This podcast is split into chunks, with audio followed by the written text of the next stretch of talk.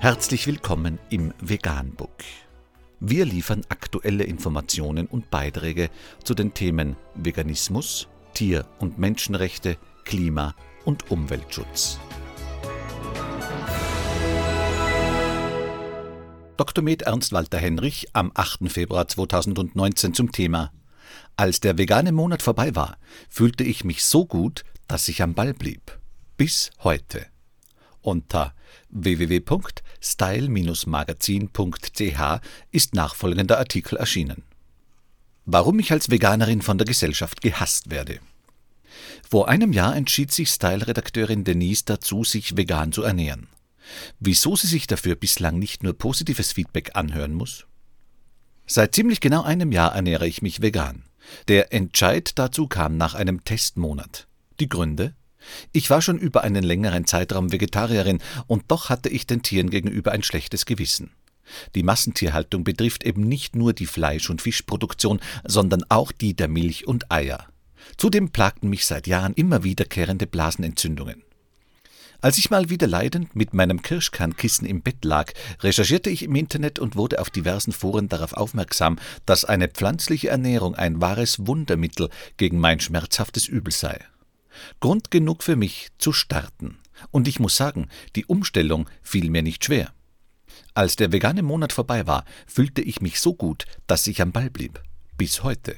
Ohne eine einzige Blasenentzündung.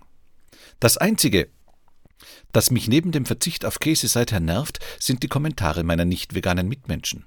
Ja, ich esse kein Fleisch und nein, auch keine Milchprodukte. So what? Egal in welcher Runde ich mich befinde, ich muss mich dafür rechtfertigen. Zuerst einmal wollen natürlich alle wissen, wieso ich denn diese verrückte Entscheidung getroffen habe. Vielleicht sollte ich den ersten Abschnitt dieses Artikels in Zukunft ausdrucken und mit mir führen, dann muss ich die obigen Sätze nämlich nicht mehr auswendig aufsagen. Auf meine Erklärung folgt dann mit einer Wahrscheinlichkeit von 99 Prozent der Satz Wow, also das könnte ich ja wirklich nicht. Hab ich dich gefragt? Nein. Was danach kommt, macht mich wütend. Seit fast einem Jahr wohne ich mit meinem Freund zusammen, der nicht vegan ist. Und nein, das ist kein Problem für mich. Ich versuche nämlich ganz im Gegenteil zu allen Vorurteilen, niemand zu bekehren, sondern lebe ganz nach dem Motto, jeder wie er mag. Egal. Da ich meistens früher aus dem Büro komme als er, koche in der Regel ich. Beruhigt euch, das mache ich nicht, weil ich eine Frau bin, sondern weil ich einfach gern koche. Die Frage, ob mein Freund dazu genötigt wird, meinen veganen Fraß zu essen, macht mich wirklich rasend. Erstens, mein Freund mag diesen Fraß eigentlich ganz gern. Zweitens, wenn er dann doch mal keine Lust darauf hat, macht er sich eben selbst etwas anderes. Genötigt wird hier also niemand. Noch schlimmer wird es bei den älteren Generationen. Zitat meiner Oma Mensch Kind, du wirst auch immer dünner, jetzt hör doch mal mit dieser blöden Diät auf. In Wahrheit habe ich seit circa drei Jahren kein einziges Gramm mehr ab oder zugenommen. Oma, Opa, ich hab euch lieb, aber sowas nervt. Veganismus ist keine Diät. Inzwischen habe ich es aber aufgegeben, meiner Familie das beizubringen. Als würde es nicht schon reichen, dass ich mich ständig vor meinen Mitmenschen rechtfertigen muss. Nein, die Lebensmittelindustrie muss mich auch noch diesen. Ab und an kommt es vor, dass auch ich Lust auf einen Burger bekomme. An dieser Stelle möchte ich anmerken, dass ich aus Überzeugung kein Fleisch esse und nicht, weil es mir nicht schmeckt. Daher kaufe ich mir eben manchmal pflanzliche Burger Patties oder Fischstäbchen. Was auffällt, im Vergleich zu der Fleischvariante kosten die veganen Alternativen entweder genauso viel oder sogar mehr.